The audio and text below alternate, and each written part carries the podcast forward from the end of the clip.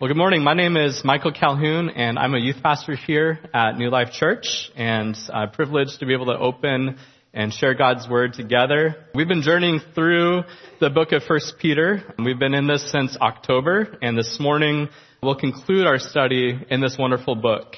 But before we turn here, let's just consider for a moment a letter. Uh, First Peter is a letter written to Christians in exile, persevering through suffering, people against them, against their faith. And they're wondering, how are we going to make it? How are we going to have the joy that we know that is ours in the midst of this difficult, difficult time? And so as we think of a letter, think of ones that you've received. Uh, think of the meaningful times when people have written to you, and I don't know about you, but I save them. I file them away, and I look back later, and I'm able to reference them and be reminded about what they said.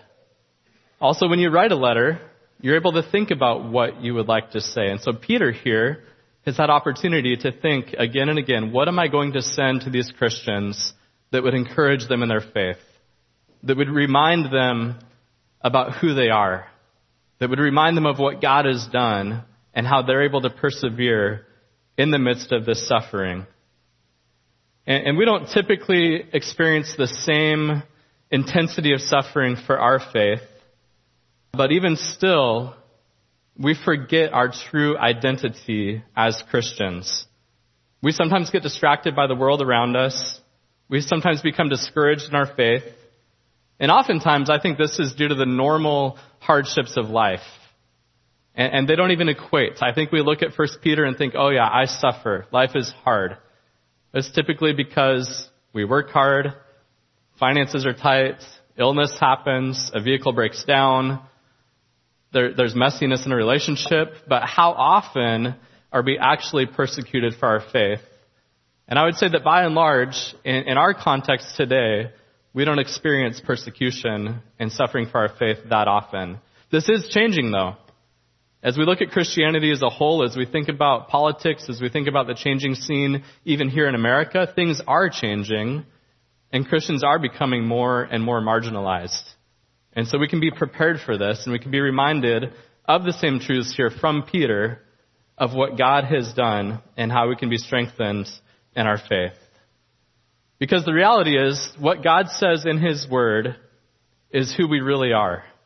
It's an identity issue. And this then shapes us. It shapes how we'll see Him, ourselves, and the world in which we now live. And so please go ahead and turn with me, if you will, to 1 Peter 5, 12 through 14. Uh, here's where we'll finish. I forgot to put that up there. That was just the beginning of the letter. So if you're tracking, you can look back there. I'm going to move on in just a sec here though. But we're going to keep in view all the blessings that this letter has in store and that they all come from God. That we live as ex- exiles even today and, and the world might be against us but through these difficult times and our complete dependence on God, we can glorify Him. And so with this, we read these last three verses now. 1 Peter 5, 12 to 14. By Silvanus, a faithful brother as I regard him, I have written briefly to you, exhorting and declaring that this is the true grace of God. Stand firm in it. She who is at Babylon, who is likewise chosen, sends you greetings and so does Mark, my son. Greet one another with the kiss of love. Peace to all of you who are in Christ. So we could focus on these verses specifically, and I could have possibly bored you with who Silvanus is, and we read here that he is a faithful brother, and who else greets those in exile, and, and where they are and what they're up to. But we've read this letter. We know the whole of what's here. And maybe you're kind of curious about this greet one another with a kiss of love, so I will pause here for a sec. Uh, that way if you're confused or you're curious or you think maybe that's the greatest thing ever or the worst thing ever, uh, that we can kind of put that to rest. So as Peter writes here, uh, he has deep love for these other believers who are in exile. He even speaks of this. We're going to look at a few verses here. 217 says to love the brotherhood. In 3-8 to have unity of mind, sympathy, brotherly love, a tender heart, and a humble mind. And then in 4 8, Above all, keep loving one another earnestly. And so this greeting one another with a kiss of love was to show genuine love and care for each other. It was probably something common in this culture, and it doesn't need to make us feel weird or awkward um, in our culture today. Uh, we don't have to follow and live this. Um, maybe today it's a, a, smile, or a warm handshake, or an arm around a shoulder, a, a greeting to somebody that would let them know that you deeply love and care for them. And so these final verses primarily serve as a salutation and an overall reminder about why Peter has written when he says, I have written briefly to you, exhorting and testifying that this is the true grace of God in which you stand. And so this morning, uh, this is where we'll focus as we consider why this letter was written and how we still have it today to reference as an encouragement in our faith in the midst of whatever we might face. And we see that God's grace and peace are evident throughout. We sang about that this morning. We've heard about it from His Word. And His grace and peace are evident as we live as God's elect exiles, wherever that may be, in whatever situation that might be in. And so as Peter tells us about this being the true grace of God, that we stand firm in it, we see through this letter that God's grace brings him glory, causes me to see and live in the world differently, and his grace in me has been a testimony to unbelievers. When I looked through 1 Peter, I printed it off and I began to highlight and make notes and, and find common words and themes, repeated words and themes, and I was surprised.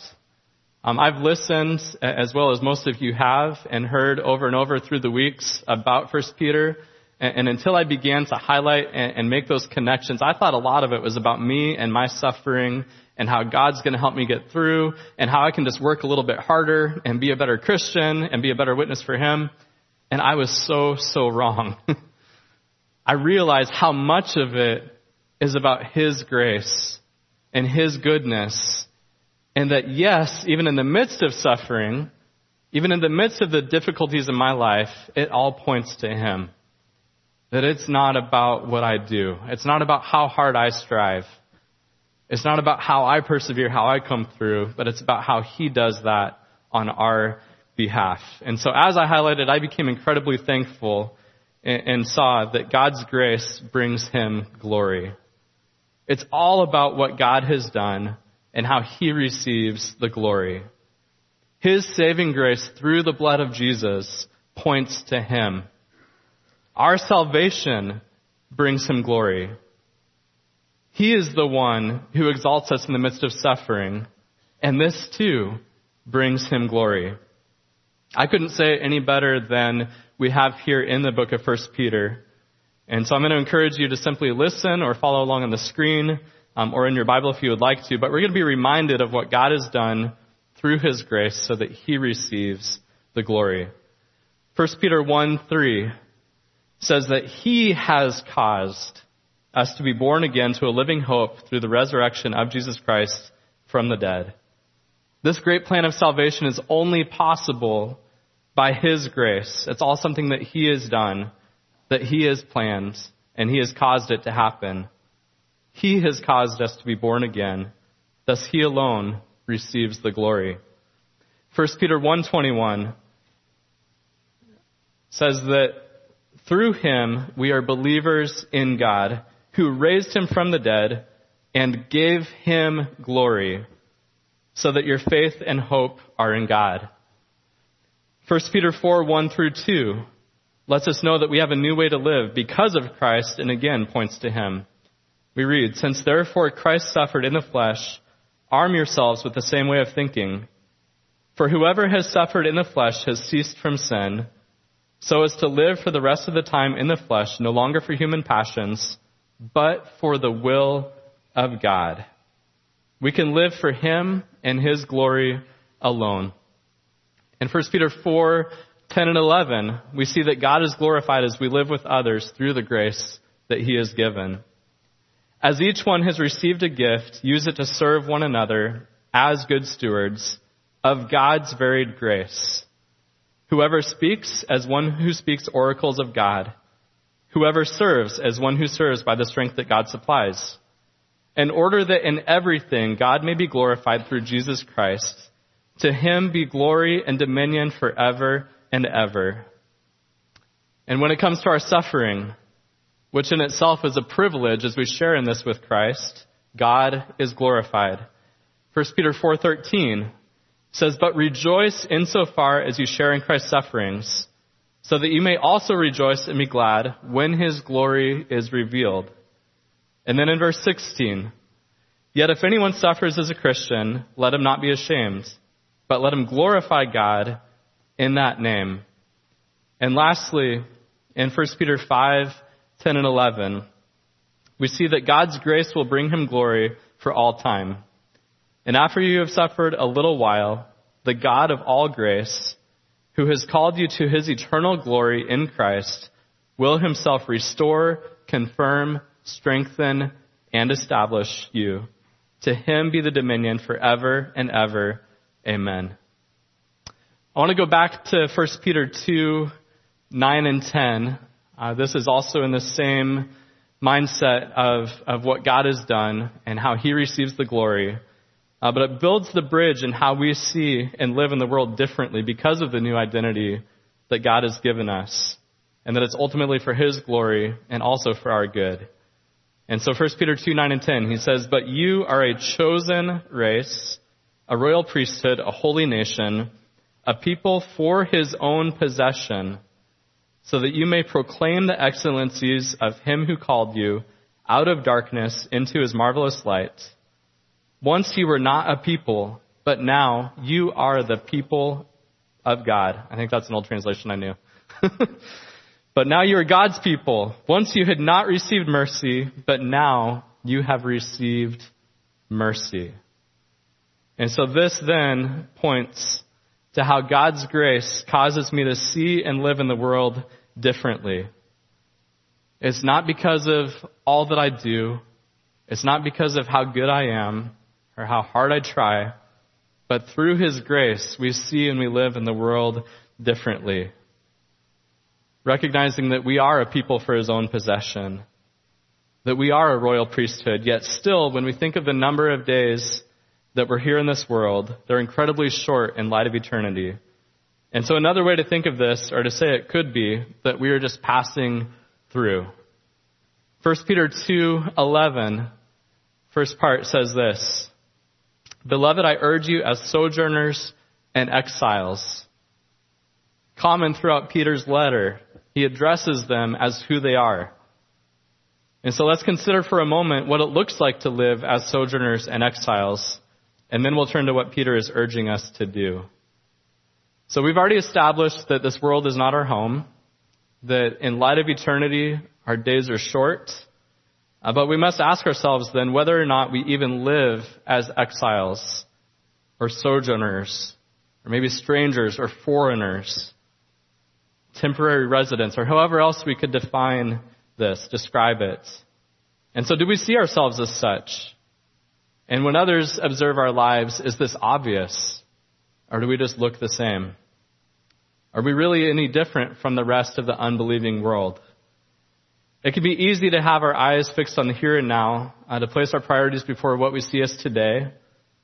And in the context of facing difficult times in this world, God's Word tells us that our struggle is about this. Uh, go ahead and, and listen to 2 Corinthians 4, 17 and 18. We read, For this light, momentary affliction is preparing for us an eternal weight of glory beyond all comparison as we look not to the things that are seen, but to the things that are unseen. For the things that are seen are transient or temporary, but the things that are unseen are eternal. We can lose sight of eternity if we don't remember the world is not our permanent residence. I don't know if you've observed before uh, somebody, maybe when you're driving along and, and they're kind of going slow or stopping or starting or pull over and they have to look at directions, and it's obvious that they're not familiar with the area. Uh, maybe they're a little lost or confused. Uh, or when somebody moves uh, to the area after living in a different part of the country or maybe even a different part of the world, uh, they don't always know the way things work. Uh, they don't know how to say certain names of cities, uh, especially if you're from Washington like me. There's some odd ones.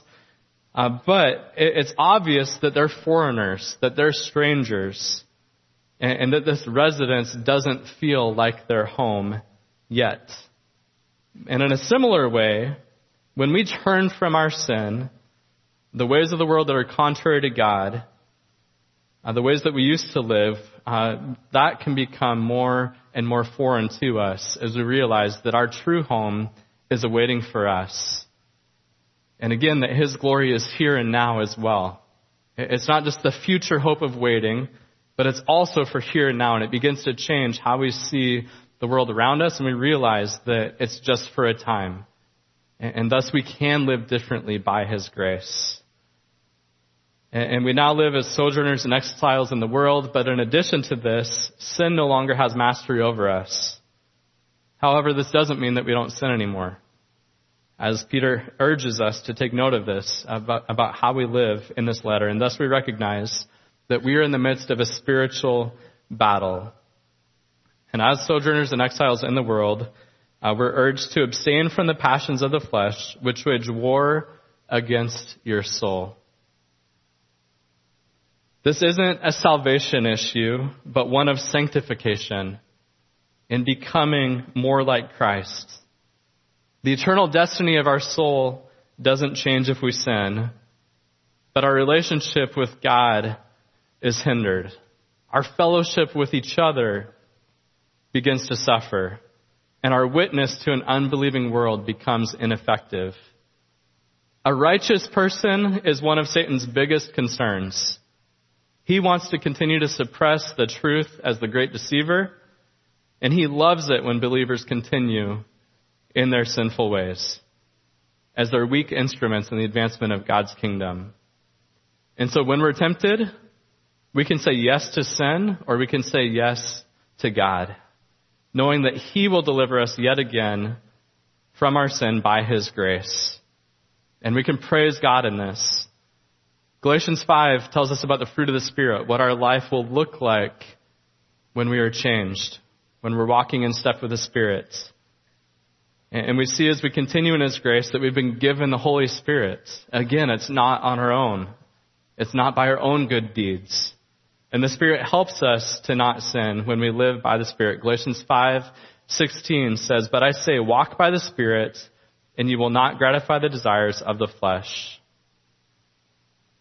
In the midst of our battle against sin, we also recognize that the world is not our enemy. Those who sin are not the enemy.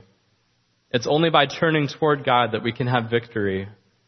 And this then, uh, seeing the transformation that has taken place, uh, shows that God's grace in me is then a testimony to unbelievers. We have the wonderful privilege of modeling our lives after Jesus as we fulfill our God given mission to go and make disciples. We're not simply on a campaign of good behavior and to do everything we can to avoid being part of the world for fear that we might be corrupted by those who do not believe. But every aspect of our lives can be purposeful and make much of Jesus. We read in 1 Peter 2.12, uh, there we go uh, that we, we can live godly lives amongst unbelievers. And 1 Peter 2.12 says, keep your conduct among the Gentiles honorable. So let's be clear, this doesn't have anything to do with us so that they look at us and say, oh, good job. Like, I can tell you're a Christian. Good for you. It's not our goal to wear a badge of honor for having good conduct in front of unbelievers. Rather, we're to live in this way as representatives of God. We bear the name Christian as we are to be like Christ. When people look at us, do they see anything different? Do they see the transformation that's taken place as a result of God's grace shown to us through the forgiveness that Jesus offers? Living godly lives is more about God's glory than anything else. It's really not about us at all. And when we look at others and they see us and Christ in us, that's where hopefully the difference is understood. So here's a practical scenario to consider. If you were to switch jobs or move out of your neighborhood, would anyone really notice? Would the testimony of your life by the way that you worked, the way that you talked, or the way in which you lived, the way that you loved your neighbor, would it have any impact for God's kingdom? Even for the person that you are around that knows nothing of God, that doesn't think anything good about Him, uh, would they be able to see by your integrity, your humility, by your love for others, that there's something different about you? And perhaps you have a good reputation amongst believers, but uh, do you have the same kind of reputation with unbelievers? Philippians 2:14 through 16 exhorts and encourages us in this and it says, Do all things without grumbling or disputing, that you may be blameless and innocent, children of God, without blemish, in the midst of a crooked, crooked and twisted generation, among whom you shine as lights in the world, holding fast to the word of life, so that in the day of Christ I may be proud that I did not run in vain or labor in vain. An unbelieving world will look on and notice when we live godly lives. They will accuse us of doing wrong. We read that in 1 Peter. They'll slander us. They'll speak against us as evildoers. And we could allow ourselves to get worked up and defensive about this, but that wouldn't point to Christ. Or instead, our response could be one of love and compassion. To understand that they see the difference in us, they see Christ in us, and perhaps they think that it's by our good behavior, but they haven't yet seen the transformation that's taken place because of Christ and what he's done on our behalf. And, so our hope in this is that then they would come to a saving knowledge of Jesus as their Savior. As we keep our conduct among the Gentiles honorable, this can then point others to God. 1 Peter 2:12 the second part says so that when they speak against you as evildoers they may see your good deeds and glorify God on the day of visitation. We've established that we're able to live godly lives because we've been changed by God's grace. And we've already talked about living in this way so as to be a witness for Christ. But do we really live such good lives among pagans that they may see our good deeds and glorify God? If so, it will be evident by the way that we speak and by the way that we live. In Matthew 5, 14 through 16, Jesus says, You are the light of the world. A city on a hill cannot be hidden. Nor do people light a lamp and put it under a basket, but on a stand. And it gives light to all in the house. In the same way, let your light shine before others so that they may see your good works and give glory to your Father who is in heaven. So for this to happen, we've got to interact with non-believers. We need to befriend them, love them, serve them, and be willing to share about God's saving grace when the opportunity arises. We may be rejected, we might be misunderstood, but this is far better than a missed opportunity where somebody's life could be changed for all of eternity. We never know what it is that we may say or do that points someone to Jesus. Because of the way that we live, they may be added to those who would glorify God on the day he returns. And so, what now? As we think about the whole of 1 Peter, as we think about the common themes, as we think about all that God has done, as we think about our response to Him, recognizing the change that He's made in our life, and how that can make a change in the lives of an unbelieving world. If we've received the true grace of God, will we stand firm in it? Or are we easily shaken? Hardship comes, somebody speaks against us. Following after God is difficult. It requires sacrifice on our part, and we're not willing to give, and so do we cave? We say, no, I, I'm not firm. I can't stand firm on my faith. It's too much. It's too hard. Or instead, do we turn to God again and recognize that His grace is there, that He is sufficient, that He is all that we need? And when we do this, God is glorified. And we'll see and live in the world differently as we, like Peter, declare the true grace of God. Those who are in Christ will be able to find peace, His peace, even in the midst of suffering. I think we look in all sorts of places in this world for peace. And most of the time, I'd say that we're looking for comfort, meaning, our own happiness, our own fulfillment, and we forget that true peace comes from God. That in the midst of any circumstance, we can have peace because we know that He is there. And so the biggest questions as we conclude are these. What are we going to do with the truth of God's Word today? How will I respond? How will we respond as His church? I'm going to ask the worship team to come up as I share a final word from the book of Hebrews. And then we'll sing in response together. And I would encourage you in this time to let God speak to you. Hear from Him. Ask what it is that He is wanting you to be reminded of, that He's wanting you to grasp fully as you believe in His true grace, and then how He would change you so that it might make a difference in the world. Hebrews 12, 1 through 3 says, Therefore, since we are surrounded by so great a cloud of witnesses, let us also lay aside every weight and sin which clings so closely, and let us run with endurance the race that is set before us, looking to Jesus, the founder and perfecter of our faith, who for the joy that was set before him endured the cross, despising the shame, and is seated at the right hand of the throne of God. Consider him who endured from sinners such hostility against himself, so that you may not grow weary or faint hearted. Let's pray. Lord, we thank you for the goodness of your grace, and that even when we don't deserve it, you gave of yourself freely. I pray that this morning we would be encouraged by that and that we would respond in such a way that you receive all the glory. I pray that we would recognize the transformation that's taken place in us, that we would be grateful for it, and that we would praise you. And I pray that in the midst of any suffering, as we have opportunity amongst unbelievers, that they would see you in us, that they would see how good you are, and that you would be glorified through all that we do and say. In your name, amen.